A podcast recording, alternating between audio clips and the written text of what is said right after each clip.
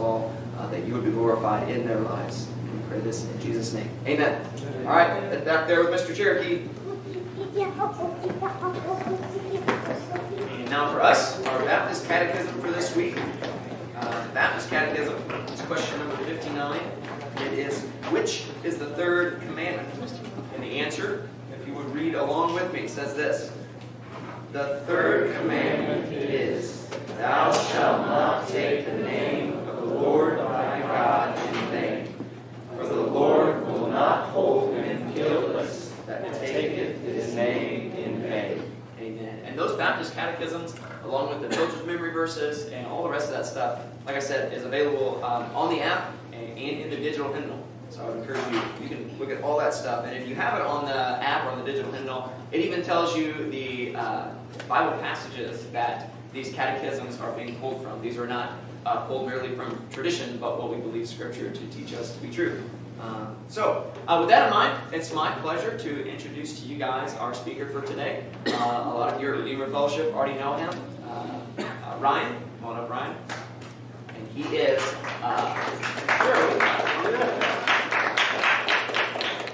Ryan is an intern here at Redeemer Fellowship Church, and a part of his internship, um, recognizing his uh, desire for ministry, his desire to be a leader in the church, uh, is that he teach. And I've heard Ryan teach multiple times, and uh, he's a very good teacher, very faithful to God's word. And I know he's put a lot of work into this today, uh, that you guys might be encouraged and blessed by the word of God today. So I'm going to pray for Ryan and get started. God, I pray for our brother Ryan, Lord as he comes to deliver the word of God to us. Ask that you would bless him, that his words would ring true. Lord, as Ryan teaches us, that our hearts would be affected by the power of your word. Lord, pray that the Holy Spirit would go forward, Lord, to speak to us, to illuminate our hearts, to understand what it is that your word is teaching us. And Lord, that as Ryan speaks, uh, he would do so humbly, and Lord, out of a heart that desires uh, to worship and honor you. I pray this in Jesus' name. Amen. So most good 21st century preachers have an iPad they preach on, but that's not me. I'm a college student, so I'll be preaching off this bad boy today. But um, I'm going to start out by reading the passage that we're in. So if you all brought your Bibles, we're going to be in Luke 10, verses 17 through 24.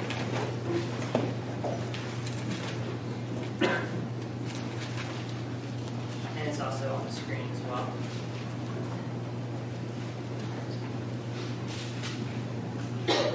It, uh, it reads, starting verse 17. The 72 returned with joy, saying, Lord, even the demons are subject to us in your name. And he said to them, I saw Satan fall like lightning from heaven. Behold, I have given you authority to tread on serpents and scorpions and over all the power of the enemy, and nothing shall hurt you. Nevertheless, do not rejoice in this, that the spirits are subject to you, but rejoice that your names are written in heaven. In that same hour, he rejoiced in the Holy Spirit and said, I thank you, Father, Lord of heaven and earth, that you have hidden these things from the wise and understanding and revealed them to little children. Yes, Father, for such was your gracious will.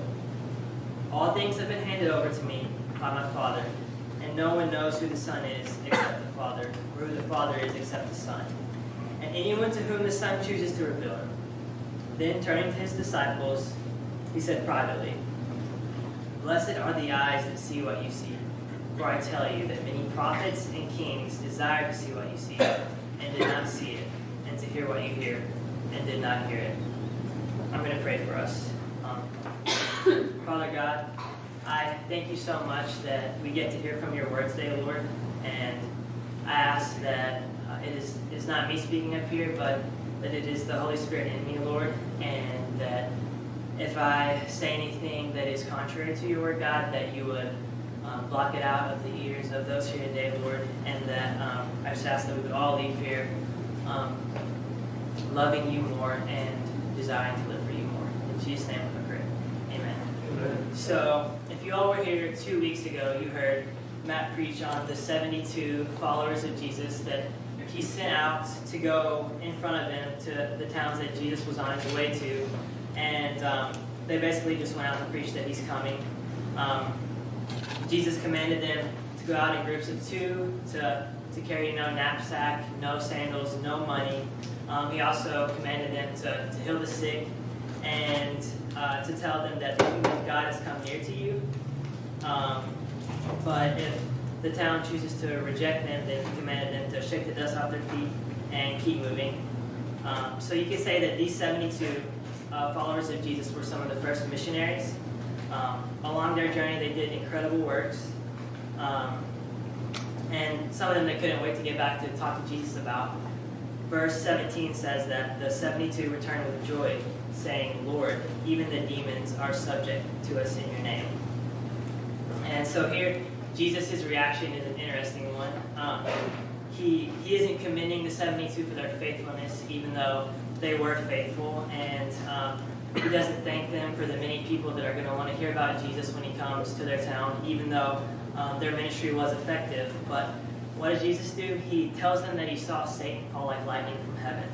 Could you, could you imagine that you just um, took the biggest risk of your life? You, you uh, gave up your livelihood to go, to go follow Jesus, to go, um, to go obey his commands. And not only did, did God provide you with provisions for your journey, but, but he allowed you to cast out demons. And um, you can't wait to get back to tell Jesus. And he looks at you and says, I saw Satan fall like lightning from heaven. Um, some scholars hold to the idea that here Jesus is referring to some sort of vision he had, but I think uh, more simply that he's just referring to original sin. So uh, before Adam and Eve ever ate the forbidden fruit, um, Satan pridefully desired himself to be greater than to be greater than God, and so um, he, along with his demons, were were cast out of heaven. And um, I think that Jesus is sort of qualifying himself here. He's the Son of God. He was present uh, at the creation of Satan and at Satan's downfall, and he has power over Satan. So the disciples shouldn't really be surprised uh, when they work in the name of Jesus and they're, they're able to, to cast out demons and have power over evil.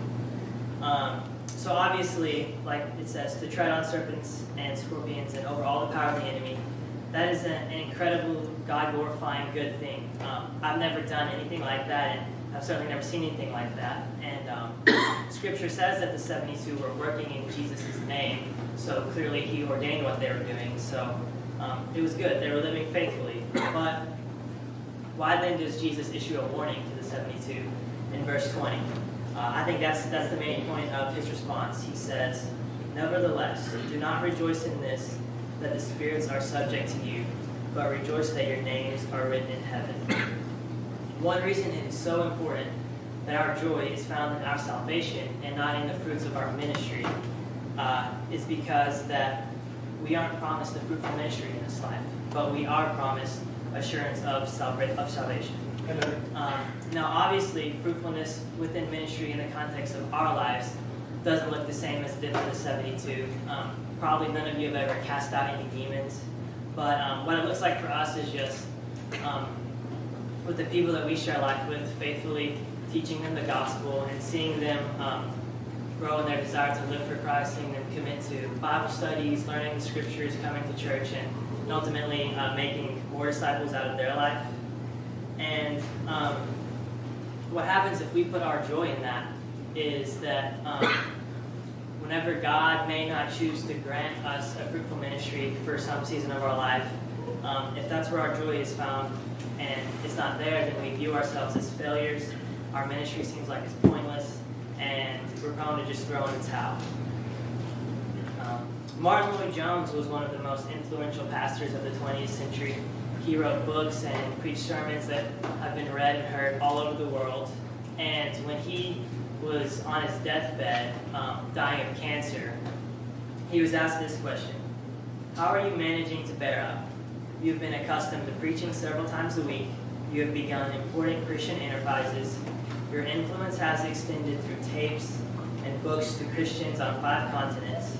And now you have been put on the shelf. You are reduced to sitting quietly, sometimes managing a little editing. I am not so much asking, therefore, how you are coping with the disease itself. Rather, how are you coping with the stress of being out of the swim of things? And his response, do not rejoice that the spirits submit to you, but rejoice that your name is written in heaven. This man's personal ministry was more fruitful than anything I've ever seen, and yet that's not where his joy was found. His joy was found in Christ. And so, placing our joy in our fruits can be detrimental to our ministry efforts. But that probably wasn't even the most the most imminent danger for the 72. At this moment in time, their ministries were incredibly fruitful. Um, they weren't on the verge of burning out, but they were in danger of, of sinning by finding more joy in their works than in Christ. And so, so why would that be sin? Um, why is that wrong? A few quick an- a few quick answers after that is just that um, there is so much more joy to be had in Christ than any of our works, and um, Christ is, is infinitely worthy of our desires and our joys. And um, according to this text that we read today, he he wants and desires to, to be the treasure of our hearts. And so that raises the question how do we properly place our joy? Um, and it is, it is ever so important when asking this question to realize that it wasn't free for our names to be written in heaven. Every one of us has sinned. We've all told God, thanks, but no thanks. I'm going to do this my way. And because of that, um, we have no righteousness of our own. We've all, we've all earned eternal separation from God, and we have no right to draw near Him. And it is only by the perfect life, death, and resurrection of Jesus Christ that we are made right before God. Before our names could be inked in heaven, the pen had to be dipped in the blood of Jesus. So, in order to keep our joy on the salvation that we have in Jesus and away from our works, must fix our gaze on the gospel. So, looking at the gospel and reflecting on the cross forces us to come to terms with the truth that our works are the reason Jesus was crucified. Isaiah 64 6 says, We have all become like one who is unclean, and all our righteous deeds are like polluted garments. We all fade like a leaf, and our iniquities like the wind take us away. Apart from Christ, we aren't even capable of doing any good works. Romans 6 says that, that before we lived in Him, we were slaves to sin. And the, the only reason the 72 um, were capable of doing good works is because of the power that Jesus gave them. And the only reason you and the only reason I can glorify God in our lives is because of the cross. And so, since our good deeds only come from God's grace, that is where we should look to find our joy. So we look to the cross because it shows us that without Christ we have no good works, and we look to the cross because that is where our, salvation was secured. God wasn't sitting in heaven with his fingers crossed, waiting for you to say a prayer at vacation Bible school when you were 12 years old so that you could write your name in heaven. Um, he knew he knew before he ever formed you um, the plans he had for you and that he was going to set you apart for himself. Ephesians 1 3 through 5 says, Blessed be the God and Father of our Lord Jesus Christ, who has blessed us in Christ with every spiritual blessing in the heavenly places, even as he chose us in him before the foundation of the world, that we should be holy and blameless before him. In love, he predestined us for adoption to himself as sons through Jesus Christ, according to the purpose of his will. Before creation, God knew the plans that he had for you, and there is nothing that could ever happen to deter those from happening. Not only does the cross secure our names in heaven from, the, from before time, but also um, throughout all of eternity. Romans 8:38 through 39 read, For I am sure that neither death nor life, nor angels nor rulers, nor things present nor things to come, nor powers, nor height, nor depth, nor anything else in all creation will be able to separate us from the love of God in Christ our Lord. If you've surrendered your life to Christ, He has a hold of you now and for the rest of eternity. The fruits of your ministry um, and your good works, they're fleeting, they may come and go. But as long as we are still living on this earth, we're gonna on this earth, we're gonna be imperfect beings. Um, even even our good deeds that we do are are tainted by selfish uh, motivations. But because of Jesus' saving works on the cross, our lives are eternally secured in His hands. Aren't the results of Jesus' work on the cross so much more worthy of our joy than the work of our failing flesh?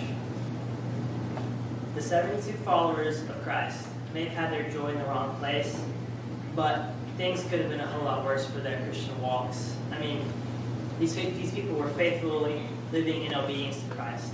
They gave up their livelihoods to go spread the good news. That's incredible. Um, and if you never struggle with placing your joy in, in ministry than in Christ. Um, maybe it doesn't mean that this sermon doesn't apply to you. Um, maybe it is a good reason to examine your life and see if um, any ministry exists at all. If um, you're able to, to look at yourself and see little personal evidence of your life and how you talk, pushing others towards Christ, then um, I would say that you're probably dealing with the same the same issue, the same sin as the 72, and that is an issue of joy. Whenever you whenever you truly enjoy an aspect of life, your joy isn't made complete when that experience ends. No, truly enjoying something inevitably results in you praising it with your mouth. Um, for example, the Nationals just won the World Series a few nights ago. If you call yourself a ride or die National Nationals fan, you're going to watch the games, you're going to wear the gear, you're going to um, know all about the, the, team, the players, and um, you went to work the next day after the championship and you tried to hold in talking about it, um, you didn't bring it up at lunch or on break with your, with your buddies at work, um, it's probably going to eat at you inside because you want to boast about your beloved team. And I would say that that same logic uh, applies to our, our Christian walk. Um, if, if you go to church on Sunday, listen to Christian music on the radio, and have a lot of knowledge about the Bible, but never verbally share the love of God with those He's put in your life, then you aren't finding your joy in Christ. You are taking your eyes away from the cross and fixing them on lesser joys and temporary pleasures. And so, continuing on in the text uh, to verse 21 we read that Jesus rejoiced in the Holy Spirit. So not only did Jesus preach about where we should put our joy, but he showed us. Um, and placing our joy in the Holy Spirit sounds great.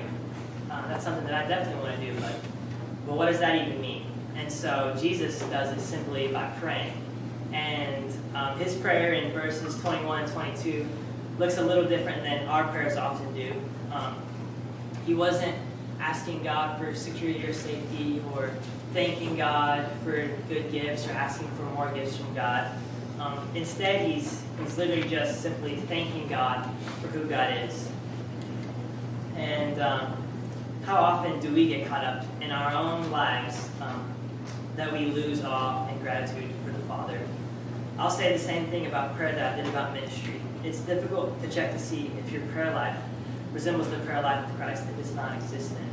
So whether you pray selfishly or rarely pray at all, there is joy in the Holy Spirit waiting for you you come to God in thanks for who He is. In order for in order to thank God for who He is, you must first know who He is. And so I think I would be remiss to preach on this text without discussing the characteristics of God that Jesus mentions in His prayer. And so, verse 21 said, Jesus says, that the Father hides these things from the wise and reveals them to the little children. Yes, for such is your gracious. Isn't it beautiful how God reveals his glory? No man could ever get credit for being smart enough to find his way to God. Um, and also, God isn't up in heaven building heaven's dream team of the smartest people to ever live, but instead he chooses to reveal his glory and build his kingdom through little children. Um, so I like to spend a decent amount of my free time on YouTube, and um, I'll be the first to admit that I probably spend too much time on there, but it's not all wasted time. Um, I, I, do watch a lot of videos that help me um, better understand Scripture or God, and so because of that, YouTube thought it was a good idea to um, to suggest a video to me of this really tall, big dude with black hair that went halfway down his back, talking for like 15 or 20 minutes about how Noah's Ark is scientifically impossible. And I, I don't think it takes a genius to realize that humans um, couldn't do Noah's Ark on our own. I, I knew that when I was a little kid hearing the story. Um, it's only through the power of God that, that Noah was able to, to do a miracle like that. And um, the knowledge that this guy had prevented him from seeing the wonders of the works of God. The earthly wisdom that our society so often desires may be what is separating us from the Father.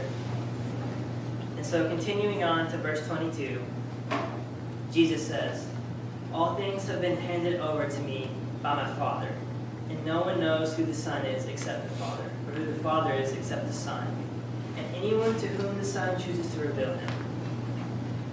how often do we thank the Father for his relationship with the Son? Or how often do we thank Jesus for revealing uh, the Father to us?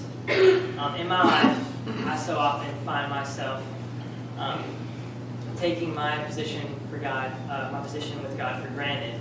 Um, but my works um, have have earned me nothing but hell, and without the cross, that's what I would get. Um, but does this verse anger you? Does it seem wrong that the only people that know God are those who Jesus chooses to reveal Him to? Why doesn't He choose everybody? Um, this isn't the main focus of the message that I wanted to preach, but um, it is definitely something that I wanted to touch on and could easily preach a whole sermon on. Um, but I just I just want us to focus on two main points about this about this uh, verse, and one is that God's will is infinitely greater than ours. Um, we don't know who he will choose to save, but we do know that he has called us to make disciples of all nations. And um, and it's our job to open our mouths, but it's God who, who makes the heart change. And secondly, we as God's creation have no right to tell God how he should or shouldn't act. Romans 9, 21 through 23 says, Has the potter no right over the clay to make out of the same lump one vessel for honorable use and another for dishonorable use? What if God, desiring to show his wrath to make known his power, has endured with much patience vessels of wrath prepared for destruction, in order to make known the riches of his glory for vessels of mercy, which he has prepared beforehand for glory? Now, I certainly don't think to fully understand how God works. And like I said, a verse like this could take a whole sermon to preach on it, but I've got to keep moving. But the main points that I want you to remember from this are that God's will is greater than ours, and us as God's creation, um, we have no right to tell God how he should act. So, continuing on to verses 23 and 24, Jesus says, Blessed are the eyes that see what you see. And when he says this, he's just referring to himself the coming Redeemer of God's people that was promised in the Old Testament. Um, in 24, he says that the, the prophets and kings of old desired to know their coming Savior, but they never got to experience him like the disciples did. They had to hope in what was to come. And from the scriptures um, that we've heard today, we've got to hear this message that the, the ancient prophet, the ancient prophets and kings desired. Um, we got to hear the message of Jesus that he is the Savior who came to cleanse us of our sins, give us joy in this life, and a far greater joy in the next life, in his presence for all of eternity. And so obviously, um, we can't see Jesus the same way that his disciples did, um, but he, he does promise us that we can have a personal relationship with him. And so maybe if you were here today and um, you've been coming to church your whole life, but you, you haven't experienced this personal joy that I'm talking about, maybe you wanted just enough Jesus to get you out of hell, or you've always um, called yourself a Christian because that's what your family does, and um, you don't want to look back. Um, but um, but you lack the joy that, that I've been talking about today. And I just want to tell you that that's you. And um, if you turn from your sin and you trust your faith in the gospel of Jesus Christ, you truly have life. And this doesn't mean that um, your life is going to be perfect from now on out. It doesn't mean that you won't have any issues. Um, you'll still sin. But what it does mean is that no matter what this world throws at you, um, you can still have joy because your joy is rooted in nothing but the cross of Christ. And so uh, now I'm going to close us in prayer. Father God, I thank you so much the word that you've given us today. I thank you for the joy that we have in you, God. And um, I just ask that we we look to find that joy uh, nowhere else but you, God. I thank you that um, our names are in heaven and that our salvation is secured in you, God. And I would just ask that if there's anyone under the sound of my voice who who has never experienced um, joy and true life in you, God, that they would surrender um, their lives to you, that they would give up the slavery to sin that they're living in, and that, um, they would just fall in love with you, Lord. In Jesus' name I pray. Amen.